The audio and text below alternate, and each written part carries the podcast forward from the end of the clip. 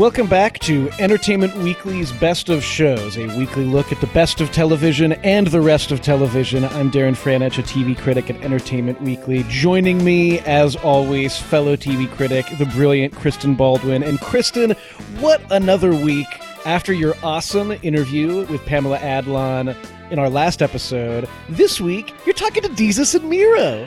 I mean, no offense to my husband or child, but it might have been the greatest moment of my life. getting to hang out with them and chat with them. We had such a good conversation. They were so much fun and like not at all rattled that um, I, a middle aged white lady, was like a super fan girl because apparently they have a lot of fans in this demographic. Kristen, you and I, we're, you know, we've been around the block a few times. We're, we've met all kinds of celebrities, not to brag, but, you know, we have. It comes to the territory. And I have to say, I'm not sure I've been as starstruck by anything as I was when you sent through a picture that you took with Desus and Mero.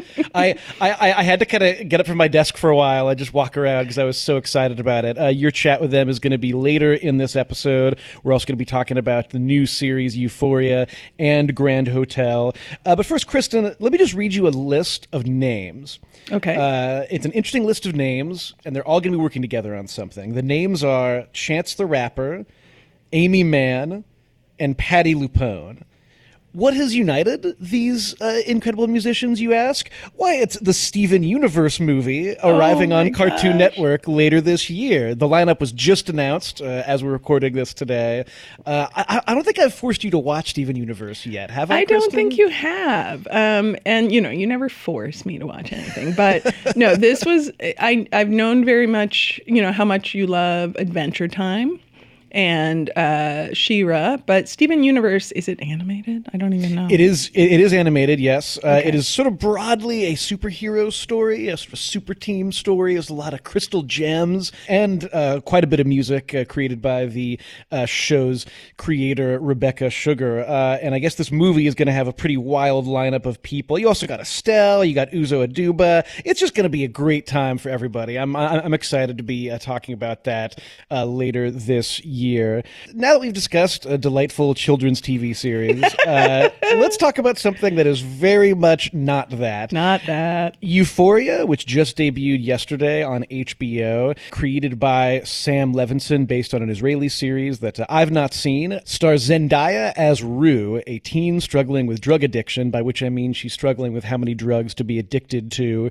Uh, this is a kind of teen drama in the tradition of something along the lines of the Larry Clark movies. It is an incredibly beyond R rated TV series mixing together drugs and sex and a lot of shots of private parts. So many penises, especially, Darren. especially in episode two, and that kind of continues on in episode three. Um, but it's also attempting to be a very sensitive depiction of teen life in 2019. Um, alongside Zendaya, you have an ensemble of different performers who each are playing characters who are exploring what seems to me like the outer extremes of the teenaged experience. Um, but one uh, aspect of this show that I struggle with, but am fascinated by, is its argument that to be a teen in 2019 is to live in all the extremes. Uh, These are kids who are very much growing up on the internet. These are kids who seem to know more about sexuality thanks to pornography than anyone ever did uh, in the 20th century or earlier. There's a really interesting character named Jules, who is a very cheerful young trans girl played by Hunter Schafer, a new kid in school who befriends Rue. We could talk a little bit uh, about the plots, Kristen, but I guess I just want to ask in a really broad level what your reaction was to the series premiere. Right. Because it's a lot. It it is. I mean, I mean, you know, this is a show that begins with Zendaya's character in utero, uh, and then very, very quickly mentions 9/11 almost as an aside. It is going for the kind of extremity that I'm not really sure we've even really seen in teen entertainment in in a while. Um, what was your feeling about the uh, the uh, series premiere? Well, I knew a little bit about it going into it, so I knew that it was going to be this very sort of graphic and boundary pushing look at teen life. And when you are a teenager, everything is extreme. Like your emotions are extreme, uh, the stakes are always so high, no matter what it is. So I do think that um, it does have a good handle on that. It's very focused on, you know, I don't even, are they millennials? I think they must be Gen Z at this point. And they are definitely beyond millennials. Although I will say some of the aspects of their lives feel like a millennial writing about right. teenagers, if that makes any sense. yes. And, you know, there's a lot made in the premiere that she was a baby born three days after 9 11. Her parents were sort of in this numbed state of shock, this new world order. And as a result, she becomes sort of over medicated, over diagnosed by the doctors in suburbia and by her anxious parents. And that leads to her becoming sort of a depressed, drug abusing teen, which, you know, certainly is within the realm of possibility. My general reaction is I went in sort of with my guard up because I knew it was really trying to sort of taunt parents. You know, it's a veritable buffet of parental nightmares. You know, these kids are on drugs, uh, they're having sex, there's online bullying, there's rape, you know, so. I went in feeling like you're not you're not going to bait me euphoria. I'm not going to be baited into outrage. And I'm a cool parent. I'm a cool parent. I'm not a regular mom. I'm a cool mom.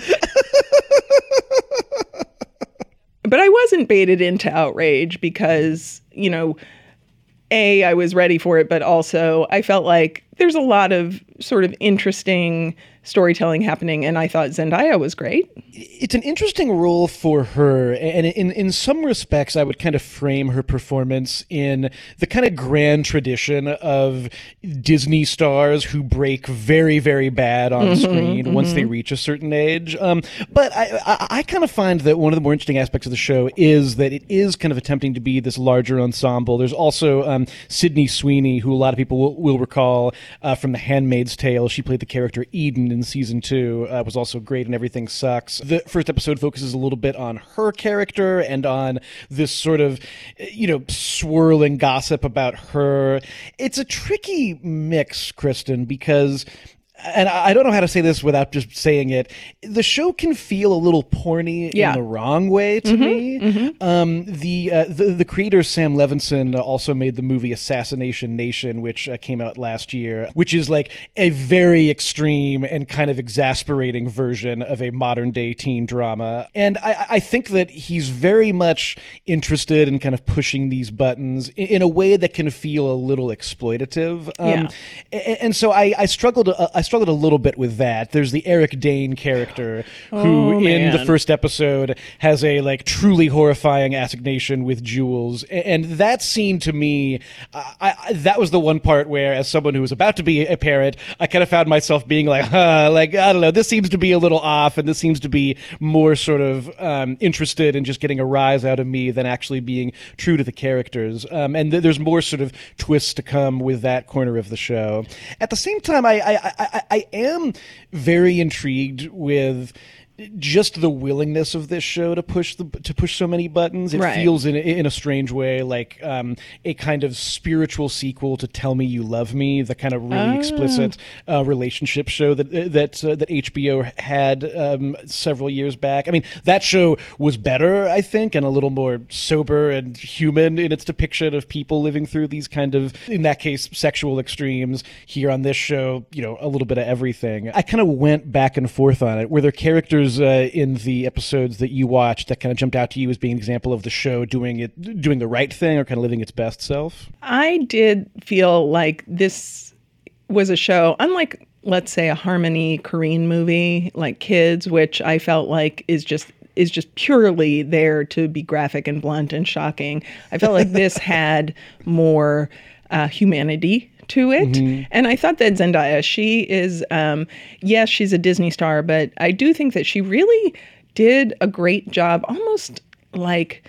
Uh, suppressing her charisma in mm-hmm. this role. Like she's definitely not like I'm a big shiny Disney star trying to play. I felt, you know, that she gave a very authentic performance. So it didn't feel as sort of paint by numbers like this is my career trajectory now. Like now I'm going to try to do something dark and it's, you know, I'm still going to be a Disney star. There's some real great material between her and, and Jules. Oh, and for I, sure. I, and I do think that, like, in a way, you know, the series premiere, you know, there's the big kind of party scene where, you know, there are scenes where, for no apparent reason, a lot of high school buddies are just hanging out shirtless. You know, those are the things that, that weird. feel like, do straight boys do that? Do they just uh, hang hang out shirtless? Well, I, I mean, kids listen, tweet at us and tell us if listen, straight boys I, do that. I don't know. I mean, you know, I, I- find that like the older I get, the more that uh, you know, there's this tricky back and forth with shows about high schoolers or shows about kids, where sometimes I'm just like, that's not how it was at all, and then sort of like Pen 15 comes along, which is so obviously about my generation, and I'm like, oh yeah, like that was completely it. So I, I, I, I do worry about overpraising or underpraising something for that. I never really hung out shirtless with my pals, but then again, uh, you know, if I had you probably the- also weren't watching porn on your phones. um, yeah, exactly. And, and you know, if I had the bodies of some of the dudes in uh, uh, in, in Euphoria, per- per- perhaps I would have. Because if you got it, flaunt it. Um, after this sort of big party scene, which again is just so over the top, and there's like sex in the pool and yada yada yada. The first episode really kind of ends with Rue and Jules sort of befriending each other, and yeah, from there, I do think that both of those performers are just really so fun together. Yeah. Um, you know, Zendaya has some really great moments as the series goes along. In episode three, this is not a huge spoiler. There's this kind of dream sequence where she's essentially giving a uh, sort of classroom presentation on. I think I can just say this on dick pics. Oh, yeah. And, and and you know that's a little bit after as, as you were kind of describing after a, a few episodes of her really kind of just living and breathing in this character who in narration can be really sharp and funny but who in you know actual kind of lived performance can seem really you know grim and, and really struggling with something that kind of dream sequence is her just really having fun. And Yeah. I, I I- I like stuff like that. I like any kind of show that's willing to be such a laboratory going in so many in so many different directions. Episode three also has a great scene with Colman Domingo at which point the whole show kind of went to another level for me. The one character that I'm cautiously interested in, but I'm also worried about, so that's probably good, um, is Nate. Uh, He's played by Jacob Elordi, and he's a jock molded in the same toxic masculinity image as his father, which is a reveal who his father is. So, and we get to know him a little bit more in, in episode two, and we get to know his backstory, and he's a very disturbing and disturbed character. But I, I do think it's interesting that this show is trying to look at what not just, you know, all the sex and the drugs and the, you know, the access to porn and everything, you know, how hedonistic it can be for teens, but also how overwhelming and damaging it can be for their worldview about just everything else, you know, and I think he's yeah. a good example of that.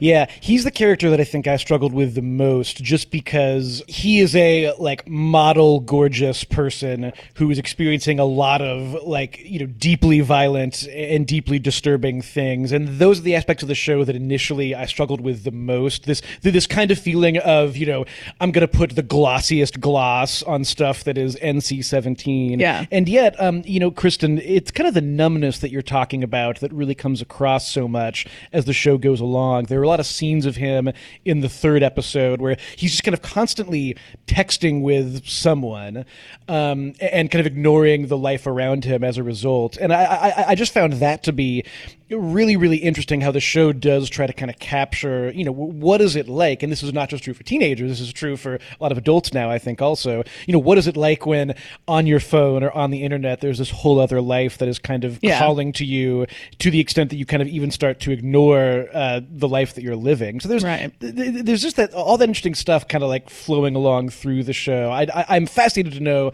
how people react to it because, again, it is just so extreme in its content. So even many as it's penises. like Yes. literally, I can't stress that enough. Like Yeah. so many penises. I mean, like, like, do do you think, Kristen, like, is that? I, I mean, I, I, I get the sense that like the eggplant emojis are basically what everybody is going to be talking about with Yeah, this. yeah. So, I, I mean, I kind of wound up feeling like it was all okay, just to the extent that.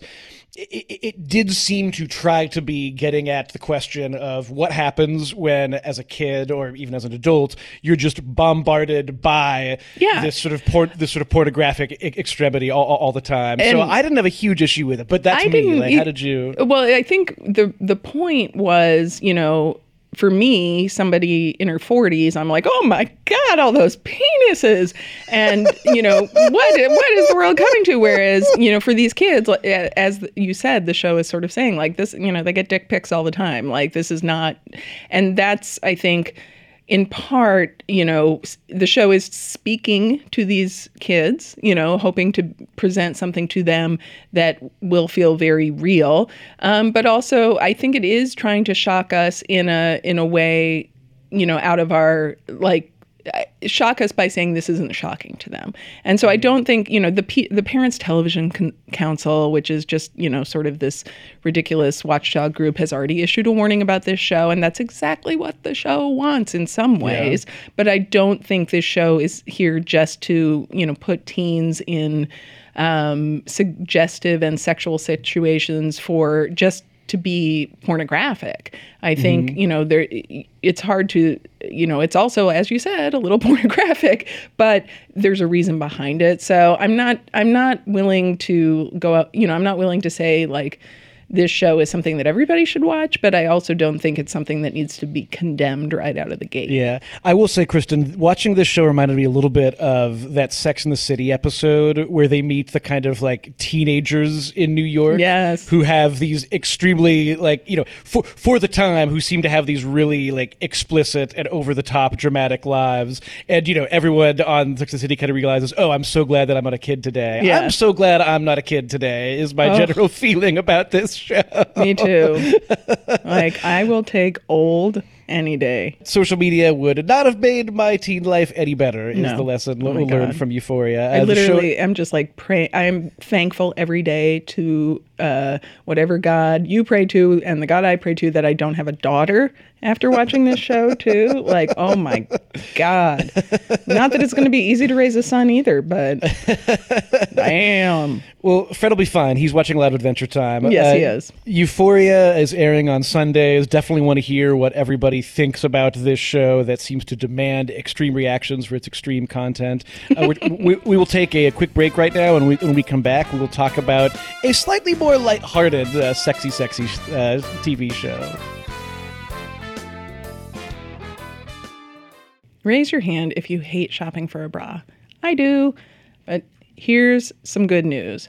Third Love. Third Love uses data points generated by millions of women who have taken their Fit Finder quiz to design bras with breast size and shape in mind for a perfect fit and a premium feel. They have more sizes than most other brands, more than 70, including their signature half cup sizes. And here's the best part you can skip the trip. You find your fit with Third Love's online fit finder order and try it on at home. No more awkward fitting room experiences. So, the Fit Finder quiz, all you have to do is answer a few simple questions and you find your perfect fit in 60 seconds. Over 12 million women have taken the quiz to date, and it's fun and takes less than a minute to complete. And there's a 100% fit guarantee. You have 60 days to wear it, wash it, and put it to the test. And if you don't love it, you return it. And Third Love will wash it and donate it to a woman in need so it won't go to waste. And it's hands down the most comfortable bra you'll own. The straps won't slip and it has tagless labels, so no itching, and it's lightweight and super thin. So Third Love knows there's a perfect bra for everyone. So right now they are offering my listeners 15% off your first order. Go to thirdlove.com slash EWBest now to find your perfect fitting bra and get 15% off your first purchase. That's thirdlove.com slash EWBest for 15% off today. Hey everyone, I'm Sid Evans, editor in chief of Southern Living and host of Biscuits and Jam. Since 2020, I've been interviewing musicians, chefs, authors, and other Southern icons about their family traditions, their faith, their favorite meals, and of course, what it means to be Southern. And I'm excited to announce season five of our award winning podcast. Join me every Tuesday for new conversations with some of the most interesting and influential Southerners around. Be sure to follow Biscuits and Jam wherever you get your podcasts. You can also find us online at southernliving.com slash biscuits and jam.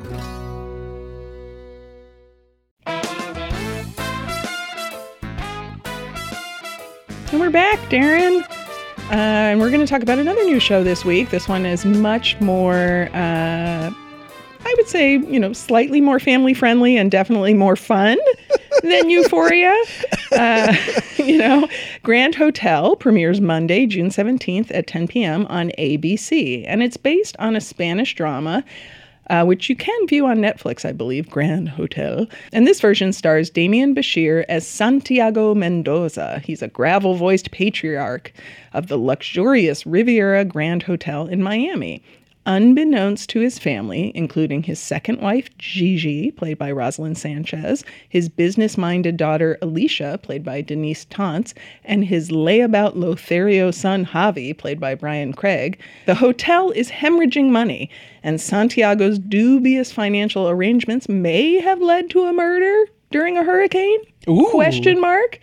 Adding to the soapy drama, a maid, played by Anne Winters, uh, whose unplanned pregnancy causes big problems for management, and an upstairs downstairs romance between Alicia and a handsome waiter with a secret named Danny, played by Question by mark. question, Question mark, mark. question Exclamation mark, point. played by Lincoln Younes, and it's exec produced by uh, Eva Longoria, who knows what's up, and she makes an appearance in, I believe, episode two or three, and she um, she knows what's up. She knows what's soapy and good. And I thought this show was a perfect summer show to DVR and just binge whenever you need something to uh, lighten the mood. What did you think, Darren? Kristen, this is such a fun one, and your description of it as a summer show is so accurate. There is a kind of quality to this series where it, it almost feels like it is an intentional throwback, just because it is, you know, it- is sudsy. It is set in an expensive location. There are scenes on Miami Beach. Everyone is beautiful. Everyone is uh, keeping a secret from each other. Everyone is flirting all the time. Um, you know, if, if I had to sort of describe the concept of the show, it's kind of Love Boat meets Bloodline, which it turns out is like a combination that I really, really enjoy. Um, and I just think that right from the start, there's a sort of eh, really fun and just kind of you know fast paced and cheerful aspect to Grand Hotel. Um, you know, you kind of mentioned that there is this kind of ongoing mystery around you know the disappearance of this employee at the hotel. Um, the first episode though is also just like kind of a combination of a little bit of everything. You have a wedding that's about to happen. You, know, you kind of have the the blending of the Mendoza family and you know two stepsisters who have their own kind of internal drama. I, I'm I'm such a sucker, Kristen, for any show about a family business Oh, me too. because because I mean, in a sense, it, it just immediately kind of offers such a raft of cool storytelling possibilities. Everything is kind of weighted with, with extra meaning, whether it is the business part of the show, whether it's the family part of the show, and yeah, you know, th- there is this sort of quality to the series uh, that feels very much in keeping with the spirit of Eva Longoria's work previously, both on screen and in her producing work. It's just really fun, and and the sort of summer aspect of it. I, I don't know. I mean, I, I- didn't even realize that there were still summertime network shows. I You know? know.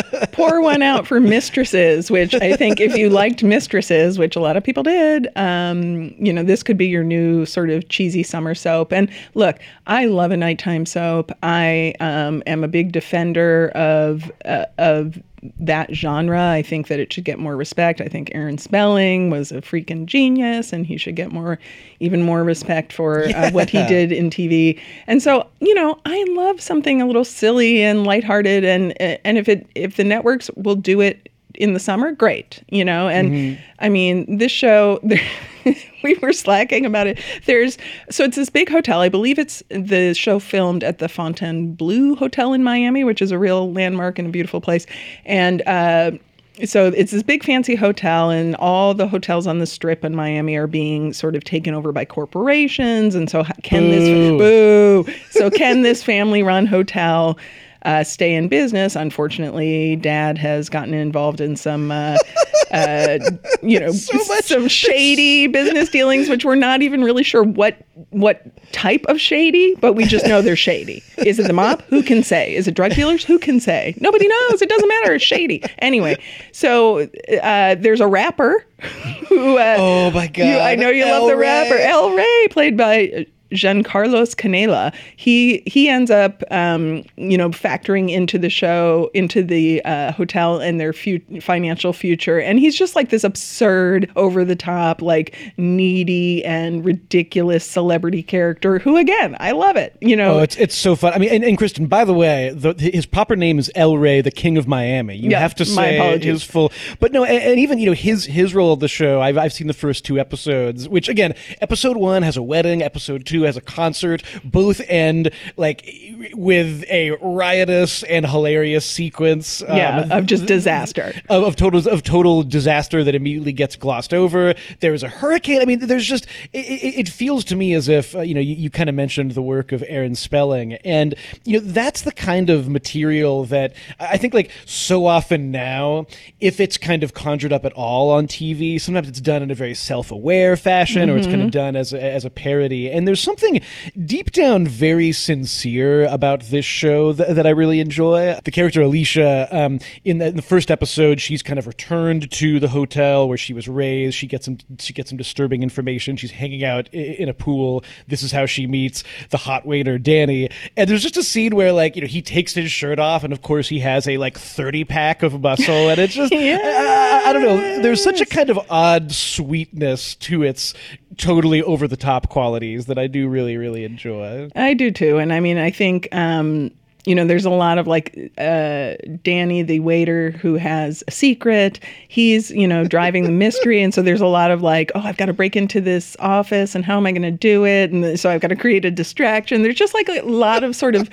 caper goofiness and like, Yes. um, and, but you know, also that he, is he truly, you know, having feelings? Uh, for Santiago's daughter, or is he using her for you know? So there's It's a- complicated, It's Kristen. it's complicated. it is, you know what? But it's also like you don't have to think. And sometimes, after a hard day of watching TV for a living, I want to come home and watch some TV where I don't have to think. I mean, all all of the stuff with you mentioned that, that there's a maid who has gotten pregnant, and everything, everything with that plot line is just so charming. And that is, I mean, that is something that you know, uh, on the sort of overall diagram of the show and the family and their struggles to keep the hotel afloat. Like th- the pregnant maid should theoretically be like the Z plot show, but just whenever it cuts back to it, it's so entertaining. I do think that I I do think that th- there is a kind of playful, out of time quality, as you mentioned. The Mendoza's Hotel is the last family-owned hotel on the Strip. Yeah. there's these kind of you know there are these conversations about like oh Sinatra played here back in the '50s, and so you know it, it's such a knowing throwback. I, I think in, in a time of like super corporatized hotels to have this sort of beautiful Shangri-La where it is the sort of home of this family, and they're getting into scrapes each week, and I just it's it, it's it's remarkably endearing, and I, I do hope that people discover it because obviously th- th- there's always kind of a concern with any network show that winds up being on in in, in the summer. I do think it's a good time slot right after The Bachelorette. So, um, you know, I they obviously know their audience, um, and I think it, you know, but it is something you, you could also just DVR season pass, and then because I think it is the kind of show that would really make for a nice summer when there's a lot of reruns on or just other reality that maybe that you're not interested in. I mean, I don't know what I'm I'm going to do this summer, Darren, because. Love Island's going to be on five nights a week. The UK Love Island is going to be on Hulu. Big uh, Big Brother's going to be on. Bachelor in Paradise is going to be on. Like I don't know what I'm going to do, but I'm going to find the time and just say goodbye to my friends and family. And it's it's funny, Kristen, you bringing up all those shows because I was kind of thinking that this show pairs really well with the new season of Below Deck Mediterranean, which is uh, on on constant repeat in my household. And I think that's another thing that I really appreciate about Grand Hotel is that it kind of fills a niche in TV programming that I think in a lot of ways reality TV has taken over in the last 10, 15 years. You know, in in a lot of ways, um, a lot of the kind of modern day docu soaps and dating competitions, in their own strange way, they kind of scratch the Aaron Spelling itch, and, and Yeah, I, I no, like a lot of so those. I- true. and, and and and you know, I like a lot of those shows. I really like Below Deck. That, that's been a recent discovery for me, and I could go off on that for hours. But uh, you know, that sort of like wacky, silly, fun, sexy getaway vacation series. I, I, it's great to see Grand Hotel. It is kind of doing that and doing the extra work of actually inventing the stories, not just getting a lot of sex idiots together on screen to do ludicrous things for not very much money. I'm so charmed by it, Kristen. I am too, and I really I didn't expect to be. Because I, I remember the trailer for this debuted, I think, over a year ago now. I, I, I recall uh, us kind of talking about it. And, you know, the trailer was very fun. It made it look like, you know, Sex Hotel, basically. Um, and and in, in a lot of ways, you know, what we've seen so far just kind of really both lives up to that and goes way beyond that description. Yeah, and you know, I'm pro Eva Longoria, so I want her to succeed, and I hope that uh, she'll be fine either way. Let's be honest, but I do hope that uh, people find this because I think she's got a really good instinct for uh, what uh, makes compelling TV. Grand Hotel airs Mondays after The Bachelorette. As you said, Kristen, we have to take a quick break. But when we come back, enough of me, you're hanging out with Desus and Mero. Rothy's are the everyday flats for life on the go. They're stylish, comfortable, and go with everything from yoga pants to dresses and skirts. They've quickly become a most loved, gotta have them brand thanks to their wide range of colors and patterns, with new ones launching constantly, and their zero break in period. Since Rothy's are crafted using 3D knitting techniques and hand assembly, their seamless design means right out of the box comfort. Best of all, they're made from recycled plastic water bottles. That's right, over 25 million water bottles have been diverted from landfills to make these gorgeous and sustainable shoes. Another major bonus they're fully machine washable, so your pair will be fresh and ready every laundry day. Plus, Rothy's always come with free shipping and free returns and exchanges. There's no risk and no reason not to try. You'll quickly discover why BuzzFeed called them their forever shoes. Check out all the amazing styles available right now at rothys.com slash cadence. Comfort, style, and sustainability. These are the shoes you've been waiting for. Head to rothys.com. That's R-O-T-H-Y-S dot com slash cadence, C-A-D-E-N-C-E, today. I'll be honest, Bodega Hive, I was pretty worried about Desus and Mero moving from Viceland to Showtime. Could the duo adapt their freestyle banter for a much larger audience and in a much more corporate setting? Thankfully, the answer is yes. Desus and Mero, now airing Mondays and Thursdays at 11 p.m. on Showtime, keeps everything you love about the Bodega Boys and brings you great new additions like their Home Turf series with presidential candidates and Man on the Street interviews and their EGOT quest with guests like John Legend and Lin Manuel Miranda. I sat down with Desus and Mero in their Showtime office and I basically didn't stop laughing for the whole interview. Let's listen. I want to talk about the transition to Showtime. You've been on Showtime, what, a little uh, more than three months. How do you guys feel it's going so far? Great. Like hitting the stride. You know what I mean? Like Yeah. when I mean- you start off and it's like something very, you know, you're scaling up a lot. You know what I mean? Like yeah. in terms of like production value and like staff and people around you and like the infrastructure. And I feel like we just are hitting that groove really well like the past couple episodes. I mean, Yeah. the fact you just said it's, we've been on there for three months. I had to do the math in my head. I was like, have we really? Like, yeah, because uh, what episode was that last night? It was like episode 20 twenty. yeah, That's 20. wild because like the grind on the last channel, we were just banging them out, banging them Right. out, banging them out. Like this one, it doesn't feel like that same grind. So it's just like you lose track of them. Like they're just like you come in, you have fun, and you don't even realize you're recording. Uh, and it seemed like you guys made some adjustments early on, even like from the first to the second show. Um, like the audience, I think, got a little smaller. And I like that you guys chat more with your producer now. Yeah. I think we we're gonna talk about our beards. our beards, You're not supposed to talk about. our beards changed Our beard- dramatically like, from if the you first. look, our beards were like ninety percent of the Showtime budget went towards darkening our beards for the first episode, so it just looked absolutely ridiculous. we looked had like wild. Lego snap-on beards. Wait, I don't understand. Why did they darken your beard? it was like just filling in. It was Just- just like hood barbership, but like Yeah. he went really You, overboard. went, oh, you did it too much. Like you see where my natural beard line is. They were like, he went "Nah, like, you getting four inches on each side," and like nobody at Showtime. They were like, "Is that how y'all normally look?" And I was I like, was like, "Not ah, really." But, nah. But no, we did make some adjustments. We Yeah. actually moved the audience closer to us. Yeah. I mean, like literally, they could reach out and touch us. So you get the interaction, that Yeah. energy. We've changed some of the camera angles. Like we've changed. You know, we do the interviews Yeah. outside of the studio at Milk Studios. You Yeah. know, it's one of the few shows where I've seen there's like it's fluid and it can just change. Like if we see Yeah. something and we don't like it, boom, we just change it next week. When Like, we don't have to go through like a million meetings to do it. Like you Yeah. can just change stuff on the fly. I was going to s- ask you what your process is. Do you just decide after the show, or how does that work? when we uh, first started putting everything together, like literally like initial steps, like the word that kept coming around was malleable, Mm-hmm. and having the show have a malleability to it, where it wasn't just like, yo.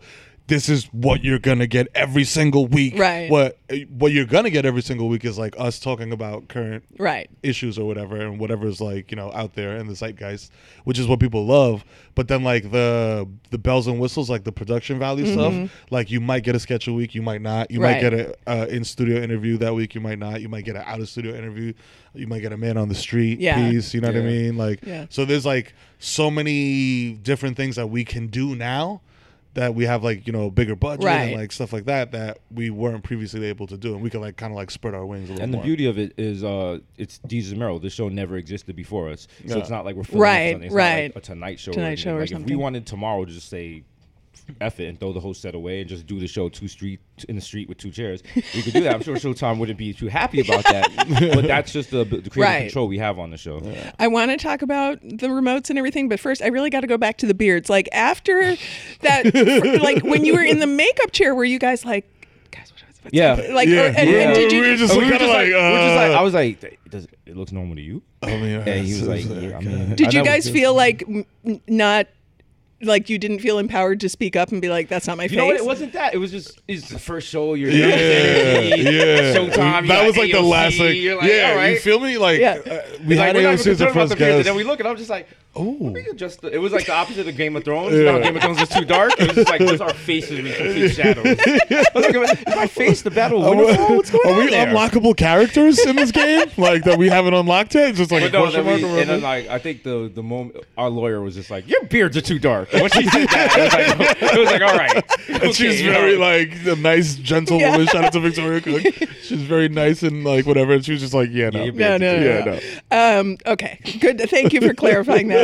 Um, so I love the remotes that you're doing. You know, man on the street and like the EGOT mission and Yeah. and all of that. What do you guys like about doing those types of remotes? Those are fun because, Yeah. like, for example, the EGOT is like we went to a play, we went to a theater, and we're just fooling around and riffing with Lin Manuel. Yes. and that whole uh, the what is it? Babe Ruth was Dominican. Like that wasn't scripted. We're just riffing and coming up with that. Yeah. That's something he's been saying on Twitter like, I, forever. like I literally, I pushed up this tweet today. It was like we, uh, we were at, when we were at MTV. I was bored, and I had like a little notepad, and I wrote, "Babe Ruth is Dominican."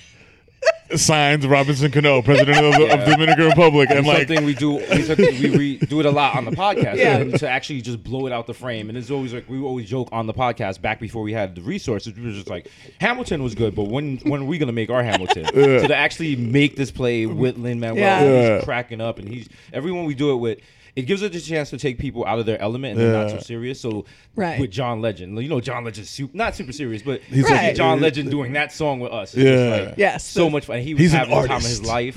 So it's uh-huh. just it's just I think people like seeing us in those situations and the energy we get just being outside the studio and just interacting with these people we never thought we'd be in the same room with. It's just so much fun. and they know us. That's Yeah. that's the wild part too. It's like we step in a room and John Legend's like, "Man, I love you guys, man." Like you know, or whatever. Like it's just wild to be like in the same like you know, Yeah, the same spirit. l- you know, stratosphere, Right. As those p- types of people. And I liked how serious he took it in that you wanted to do a song about eating, Eating butt, butts, yeah. and then he was like, "Okay, but let's work Let's- on yeah. a euphemism." because he's John Legend and he wants to like you You know know? smooth it out. And you know also he I wants to Like- stay on Disney friendly channels. Yes, exactly. So I completely understand it.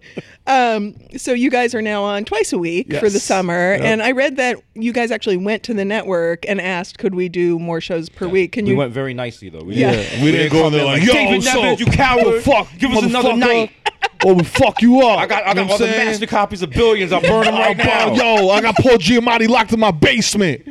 I'm not letting him out. I think the problem was uh, the fans on Twitter were just like, "Yo, we love the show. It's not Yeah. enough because they were used Yeah. to four nights a Yeah. week." And then the, also the problem originally we wanted to be two nights a week, and it was just like, "All right, that might let's see if you can handle that." Right, pace." right. But also it's like if something happens on Saturday or Sunday or Monday or Tuesday or Wednesday, You gotta- you could not- you don't wanna wait till Thursday. Yeah, yeah, yeah. But then it might be too old to talk Yeah. about, and especially Right. in this Twitter culture, like stuff falls out of the news cycle in like In, like, 12 hours, hours, yeah. or Yeah. even faster than that. Yeah. So it gives us two chances to catch up on stories for the week, people really like it. The stories are fresh and new. And say something like a story gets bigger.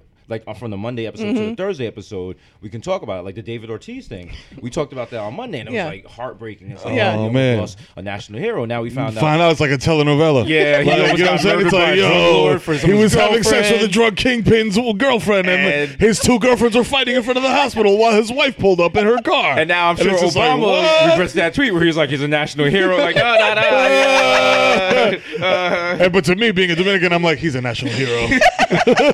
I'm like, yo, you got two girls fighting. What? You fighting for your life? You know what I'm saying? That's, that's the Dominican flag. That's the goals, right? My wife is gonna hear me and be like, hear this and be like, oh, word? really? Get real soon, Big Papi. You know what I'm? And you know, one of the things I loved about the Viceland show is like you guys could spend ten minutes talking about how Mark Zuckerberg would drink a glass of water. Yeah. Um, but then initially in this show, it felt like the bits were a little s- shorter. But then you did lengthen them. Yeah. Like it seemed like did it was you? it was just reps. Like yeah. it was just kind of repetition and, and seeing what worked and what didn't, and like going back to the malleability of it. Like Yeah. we we didn't lock in and say like this is what it's gonna be for you know the thirty episode order or whatever it was.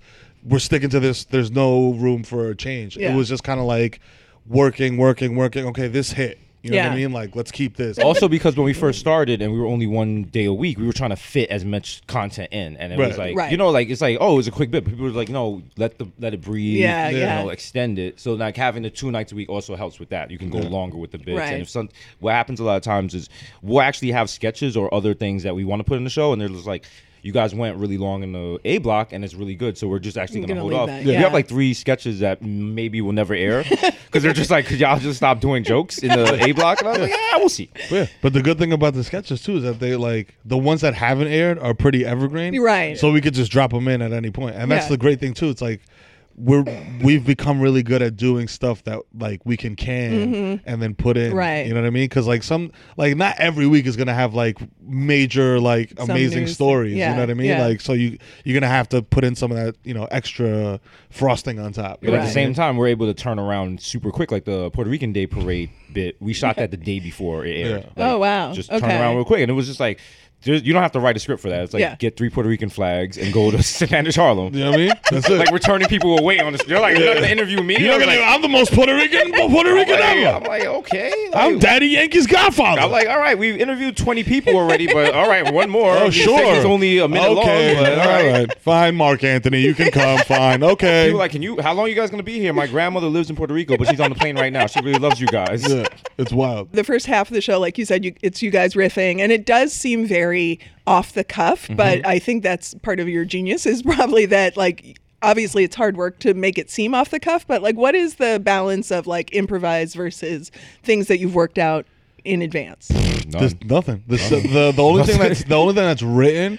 And you can tell it's like we're reading off the prompt is just the setup The of intros, whatever yeah. we're talking about. 'Cause- and like even this that- happened on Friday and blah blah blah. And Yeah. we'll even like ad lib that Yeah. and audible that like off the prompt. and the like, writers kind of make the initial statements vague, so we don't know what's coming. So you're Okay. getting an actual Yeah. real reaction because they they don't let us see the clips that we're gonna see. Oh, that's so great. we don't have okay. any time to like come up with jokes. That, what you see, Okay. look, that's right there. Yeah. We're coming up with those. those Like this couple reactions. got married in North Dakota last Friday and they blew it. Like you know what I'm saying? Like, now and it's we're like, you blew happened? it. They What found is out the couple- is that the a couple pun or something? Yeah, like what's going on here? And then when you find out, and that's when you get the yo. you know what I mean? Like what? right. Um, and so, what? How do you work with the writers? Like, because that's different for you guys, right? You didn't have writers Mm-hmm. Right. at Viceland. Like, what? What? What? How do you work together? Going back to the malleability of it, Yeah. like, and they're very used to like being because we have people that have like SNL pedigrees and Mm-hmm. like other type of like real like writers room. Like we're gonna sit down and beat this out line Yeah. by line, and that's not how we work. So like we had to kind of like come together and find that happy medium. And do like what I like to call like the the curb type style, Mm-hmm. where it's just like they're really good at structuring stuff, and we're really good off the cuff. So when you mix those things together, it- you get great shit. Like the like the Amy Poehler bit, Mm-hmm. like you know uh, the Greenest Book and stuff like that, where we just like we have our script and it's just like it's beats. It's like okay, Right. you're in the car Right. traveling to here. Yeah. What's your conversation? You know what I mean? And, And, then like not only that, the writers they listen to the podcast and then like Yeah. they'll take ideas from it and blow it out And the blow it up, water. And they'll okay. make it bigger and then they'll bring it to us and we're like, ah, well, I wouldn't say that. Change this or change this location. But it works perfectly because all the writers are people we know in real life and get Yeah. along with. So they get our sensibility. Right. They know what we would say, what we wouldn't say, and like they come up with some wild ideas. and even sometimes we're like, okay, like, okay. like we all want to have jobs, but no, they get us perfectly. Well, so they really set you up and like just give you, you know, uh, I, I was about to try to use a sports analogy, like Put the but- ball in the tee, like yeah, and just smack it out of the so- park. and then I lost lost it because I don't understand sports. Sports ball. Sport very much sports ball. So I love that you're interviewing all the 2020 pre- presidential candidates, home turf when possible. Um, how did that come about? And like, are you is what are the conversations like with these campaigns? I mean, do they know?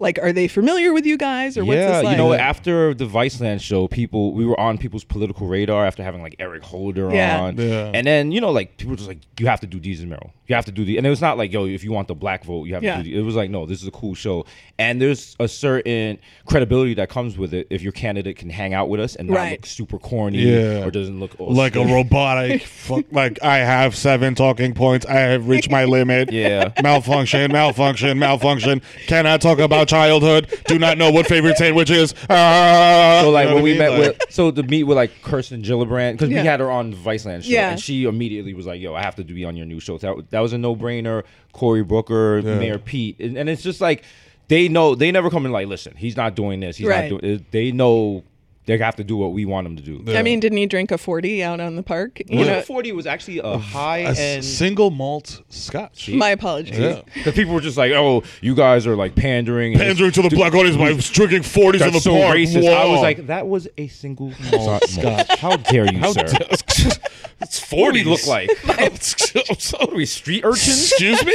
But no, now we have like presidential candidates. They're coming up. They're like, "Yo, my guy got to be," and we're just So like, they're approaching you. they're approaching us. But it's just like, just because you're running doesn't mean you're going to be on the show. Okay. You know, so then- are you definitely? Do you want to interview every single person running? No, that sounds like a lot. of Nah, that sounds like a lot. That's a, lot that's a lot. That's also, a lot. there's so many running. Like, it would really break my heart for us to go through a whole day of production and then someone's just like tracking with zero percent. Yeah. De Blasio. So, uh, Yo, seriously. so you know, you have to pick what candidates can be on your show.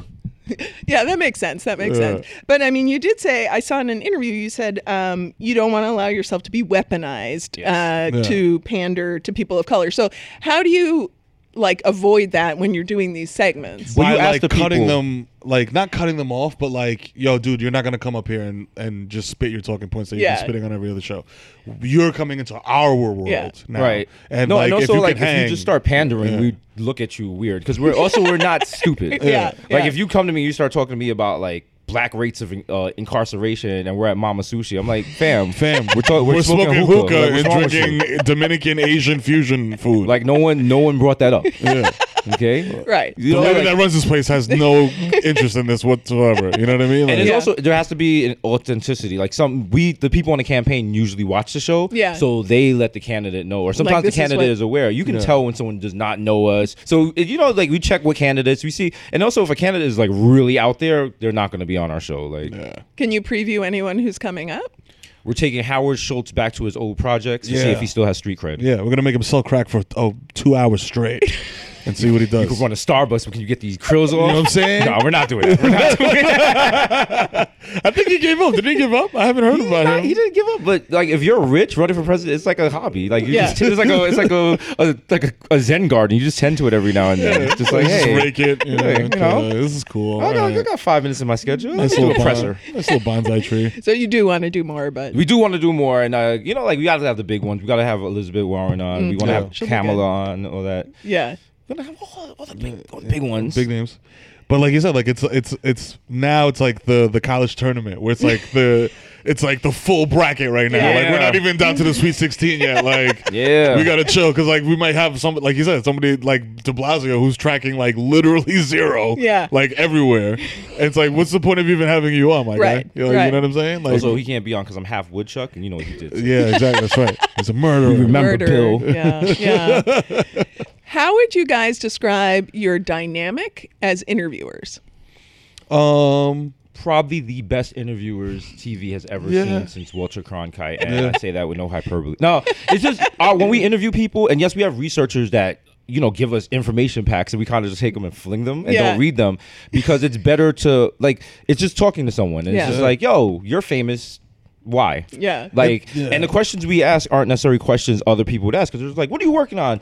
Like, what what scripts are you looking at right now? What was it like working on a set of Black Panther? And we're just like, yo, fam, you've been on this press run for 12 months. What question are you sick of? Yeah. Do you, do you ever want to do the Wakanda Forever salute? Because every time I see you do it, you're grimacing. Like, like wild. you know, just questions like that. Like, what do you do when you're on vacation? Like, what was what's the brokest you've ever been? And sometimes you ask people these questions, and you can just see like their their mind breaks because they're ready for every question Right. except for these, Yeah. and they're just like, "Yo, I haven't even thought about that. I haven't thought about million that in 25 years. When I was broke. Yeah, like I'm I'm Whoopi Goldberg. I haven't been broke for 40 years. Like Yeah. I, I'm trying to remember. You know what I mean? So like those types of things. Like you know, what's the first thing? Like when did you know that this was going to be your Yeah, career? we like, try to get Yeah. honest, what did you- earnest yeah, questions. Yeah. You know what I mean? Like if like.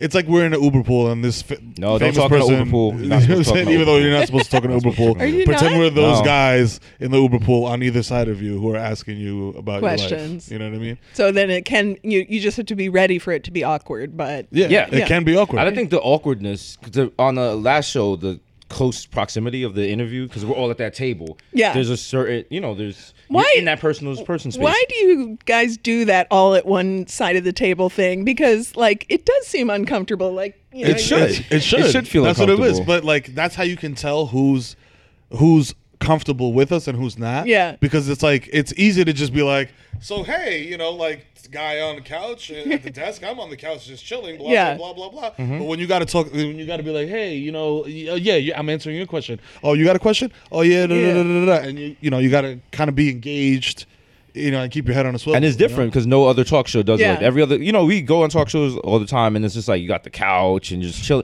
and you get really comfortable and laid back. But this is just like, yo, is this an interrogation?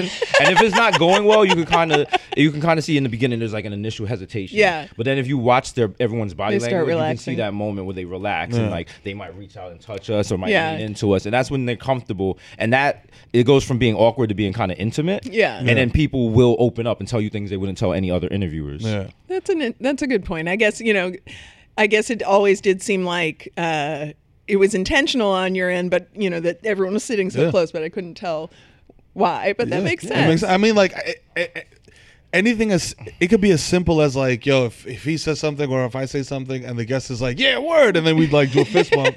it's like boom. Now we like have made physical contact. Yeah. Now you feel more comfortable. Yeah, Right, like right. uh, Neil You know what I deGrasse mean? Tyson when he was on our show, like he's grabbing us by the shoulders. Yeah. Like he was, he felt like, Like, our messing big with uncle. our hats and, And stuff. like Eric Holder took my chain off and put it on himself. Like. You know, this is Eric Holder. Yeah. And then he got up and he's like, I'm these my chains now. And he got up and he walked off the set. Like and that was like a gag, you know whatever. But it was hilarious. And, Yeah. and you would not see that online. yeah, and That's. C-SPAN. At the end of every interview, you could just kind of people are just like, "Oh, it's over already," because they want to just hang out, and Yeah. no Yeah. one's ever like demicing and rushing to get out there. It's like that was so much fun. Right. In terms of being on Showtime, I've noticed, you know, like you guys now talk a little bit more about like you'll sh- watch the boxing clips Mm-hmm. or you have, you know, people from Showtime shows. Like, what is the give and take? Obviously, it's good to be on a big platform, but is there some obligation at this point to feel Oh, like no. It's not obligation. It's actually better because we couldn't use those boxing clips on another network because they are Showtime's Yeah. property. And then we now we have because the show all the companies under Showtime clearing clips is not an issue. So we have so much more content. And then Showtime is not corny. They're not like, hey, be really nice if uh, someone from the Chi was on tonight. It's like we'd be like, oh yeah, that'd be nice, but it's not happening. But, yeah. But it's always an organic thing. Also, if they just forced someone on and we didn't know, it would just be, if they if I was like, hey, so you're Ray Donovan. Is, is there a Miss Donovan? Yeah. You know, like that would that wouldn't work. So it's always you a organic, and it's just. Bay Ray Donovan? And then there's people we we naturally rock Right. with. The, everyone from the Chi, like Lena's the homie, and like Yeah. so people like Yeah. that. That's These are not people even- we were engaged with before, Right. like you know, and people that we wanted to talk to, like Don Cheadle, Right. Regina Hall. Right. So it that's just so not even- happens that they are Yeah, also or on Wu-Tang. Showtime. That's Yeah, not even yeah. That's not even like through Showtime. Most times that's like us hitting up those people directly, and then Yeah. Showtime is like, "Yo, you guys should have went." They're like, "Regina's gonna like you should have went through us." And we're like, "No, like she's just pulling up." So it there's no obligation. It's not like, "Yo, it's just promo tonight." yeah. Yeah. Are you guys going to talk to Russell Crowe? Because he's got a Showtime show coming up. I would love to see that interview. Uh, Sure, why not? Why not? Just bring an acoustic guitar, bro. You know what I'm saying? What's the name of his? He has like a band called like a thousand monsters or something. Shh, I'll find out during the interview. I saw in ad week you recently, one of you said, or both of you said, that you're um, now when you shoot the show here, you're less drunk or high than you were in Viceland. So discuss that decision, and then um, You know what? It wasn't like we were we were joking, and it's, has gotten ta- taken way out of context. so it's acting like we're like downing fifths of gin for the Yeah, show. like, oh, yeah, I can't take it. Like with coal work, coal miners, like, ah, I gotta drink my wild Let me Irish get my eye rose. opener. no, you know what? We shoot very early in the morning. Yeah. super early in the morning. So I think sometimes people think we're just like super drunk. It's like, nah, we're just a little tired. You're tired. So no, like, but usually we'll like drink beer and stuff. But Yeah. it's not like we're running through like 12 six packs. It's like it's like one beer or like a sip of Brugal. It's Yeah. like the ha- the heaviest drinking that has been done on the show was when we did the old fashioned review. Oh, okay. That which- was it. Yeah, that Yes. was that. That one was like, whoa, that was some bad Jim Beam. But, yeah. yeah. I like when you guys do taste tests. Like you tested that The like four hundred dollar beer? Oh, coffee, coffee, or yeah. whatever, and you put all the cream in it. You know what? I like it too, but then also being the EP of the show, I'm just like, how much does this cost? We Oh, going, right. over budget? I didn't see this in the spreadsheet. Who cleared this? I was like, two hundred dollars for sex toy feet. Someone's getting fired. I don't know. Hmm. Props. Do you have any leftover sex toy feet from, I from the even- last show? So I missed Oh. the sex toy feet, but I'm now really excited to go look Yeah, that it, it was something. Um, so one of the things that we ask everybody on our show is, what's the first TV show you remember loving and why? Ooh, good one. Ooh, um, for Probably me, Sesame Street. Yeah. Probably Sesame Street, just because like all the characters, and then they lived on a block that looked exactly like my block in the Bronx, and the Mr. Hooper store was like the bodega near Yeah. me, and just like all the, it was such a wholesome. You, it was like back you could just leave a kid in front of TV, and you'd learn like letters and little songs, and it was TV for kids. Yeah. and you know just having like a show that was like, yo, I'm a kid, but this is for me. This is not that boring news stuff that you Right. guys watch. So I always remembered Sesame, and it, it still has, it still holds up. Like when my nephew watched Sesame Street, I'm like, wow, this is. Still good TV. It is. Did you have a favorite character? I liked uh, Maria and uh, her husband. They because Maria kind of looked like my mother. Okay. So I was just like, oh, it's my mom. Oh, that's sweet. It is. It's like a little problematic, but it's I'm not even gonna lie. For me, it was Sábado Gigante. You know what I'm saying? With Don Francisco. That was like appointment viewing in my Yeah. household. Like my grandmother, my aunts, my mom, my dad, everybody, we would sit around the TV and watch it because it's a variety show. Yeah. So there's like comedy skits, there's musical act, there's like you know the, that karaoke weird thing that Don Yeah. Francisco would do where he wear a weird hat. Is that the one with the And, like, tiger and the yeah, and the guy that comes and he plays the guys off like you know. And like that was like to me, I was like, "Yo, this show has everything." Yeah. You know what I mean? And then my cousins would make me watch like scary movies and shit like that. I used to watch Sabago Gigante and not know Spanish. I was like, what the hell is going on here? and, and t- to the con- the the inverse of that is that I used to watch Prices Right with my grandma. Oh, she yeah, didn't speak Price a is lick Right. of, she didn't speak a lick of English. She knew the word stupid. So she, so like when people would bid like eight hundred dollars on a stuff, she'd be like, "Stupid, stupid, stupid." Let no down. What's mm-hmm. your favorite Price is Right game? oh, the, uh, the minor. Oh, you're late. Yeah, yeah, yeah, You're late. to me, it's a little the little clinky thing because it's like oh, Yeah, Plinko. 'cause Plinko. It's like oh, We actually were watching Prices Right the other day while we were getting ready for the show, and the prices on there aren't so right. Yeah. I don't, I don't think Comet Cleanser is twenty six dollars. But Yeah. you know, if that's what you want to bid on it, You know what I'm saying? like a Do gallon you? of milk, so it was like four hundred Oh, dollars. it's like, what? and then the next person's like Four hundred and one dollars. Yeah. Like, eh, got me. That's such a dick move. The one dollar. The one dollar. And the other thing, person's yeah. like, "Yo, you serious? I'm right here. Yo, wow, dog. There's no barrier in between us. I can just punch you in the neck right now. in front of Drew Carey. Oh man, I miss Bob Barker, but yes. Um, and last question: what, What's the last show you binge watched? Um, Succession Ozark. on HBO. Okay. That show was so good. Oh my god! And it's like it started, and I was like, "This is some boring political drama." And it's like, no, it's just like a dark comedy. I can't wait for it to come back. Yeah. And it has one of the greatest theme songs on TV right now. And that family is a mess. that fa- I'm watching it like, yo, what is gonna happen next? It's so well done. I mean, for a show not on Showtime. right. yeah, exa- yeah, exactly. Yes, precisely. Same. Uh, you have Ozark. Ozark. Yeah, because I always looked at uh, Jerry. What's his last name? Jason Bateman? Jason Bateman. J- Why do I call him J- Jerry Bateman? What the fuck is wrong with me? Jason one that Bateman has didn't make always, it. like yeah. Jason Bateman to me has always been like Arrested Development, funny Right. guy or whatever, and to see Silver him Spoons. like yeah, to see them take that dramatic turn, and the show was just so wild, like. You know what I mean? Like so much wild shit happened, and I like me and my wife were immediately glued to that shit, and we like binge. Wa- we would watch like four or five episodes in a row. Yeah. Also, I want to give special credit to uh, there was a zom like a zombie show on Netflix I watched a couple weeks ago called Black Summer. Oh. And I watched the whole series in one night. How And many episodes was It It was like eight episodes, and it was that good. It kind of fell apart towards the end, but it was it was really and it was like a, there's no advertising for it. Yeah. But there's one of those creepy things where Netflix was like, "Hey, this 100 percent matches your profile," and you're like, "How?" How? I was like, "Yeah, all right." And at the end, I was like. Thank you, Wow. Netflix Slow overlord. what next do you want me to watch? yeah, the, the algorithm knows. They know. it. They know. And it could get embarrassing. Sometimes your friends come over and Yeah. like, oh, yeah, you really like the Japanese rom coms. I'm like, ah, no, no, that's No, an no, no, no, error. That's no, an no, error. no, That's an no, error. I mean, no, no, no. the- My sister uses my She- login. yeah, You're sharing the login. You guys, thank you so much. This has been such a delight. Thank you. Um, I don't know how many like middle-aged white lady fans you have. Probably a lot, actually. Uh, Yeah, we you know what? You we have went on- no idea. When we went on The View, everyone was Yo. like, I love these guys. I love them. Oh my god, people come like, pe- uh, moms come with their kids to our live shows. Really? Yeah. Yeah, like there's been situations where it's like, yo, my daughter is 19, my son is 19.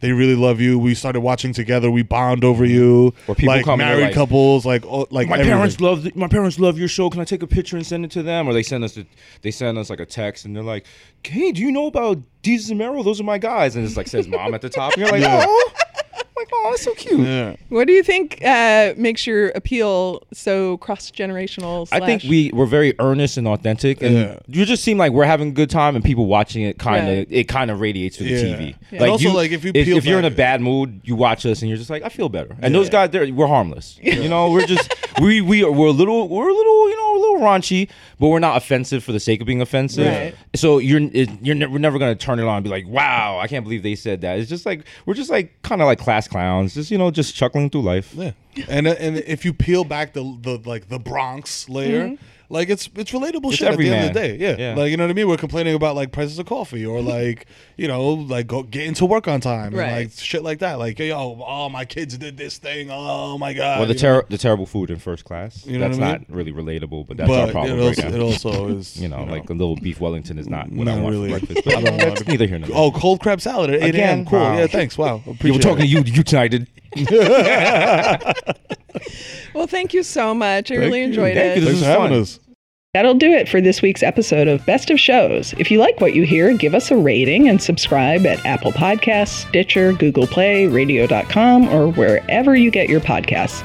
If you don't like it or just want to talk TV, tweet at us. I'm at Kristen G. Baldwin, and my partner in crime is at Darren Franich. Let us know what you think. Until next week, I should have a catchphrase, but I don't, so bye.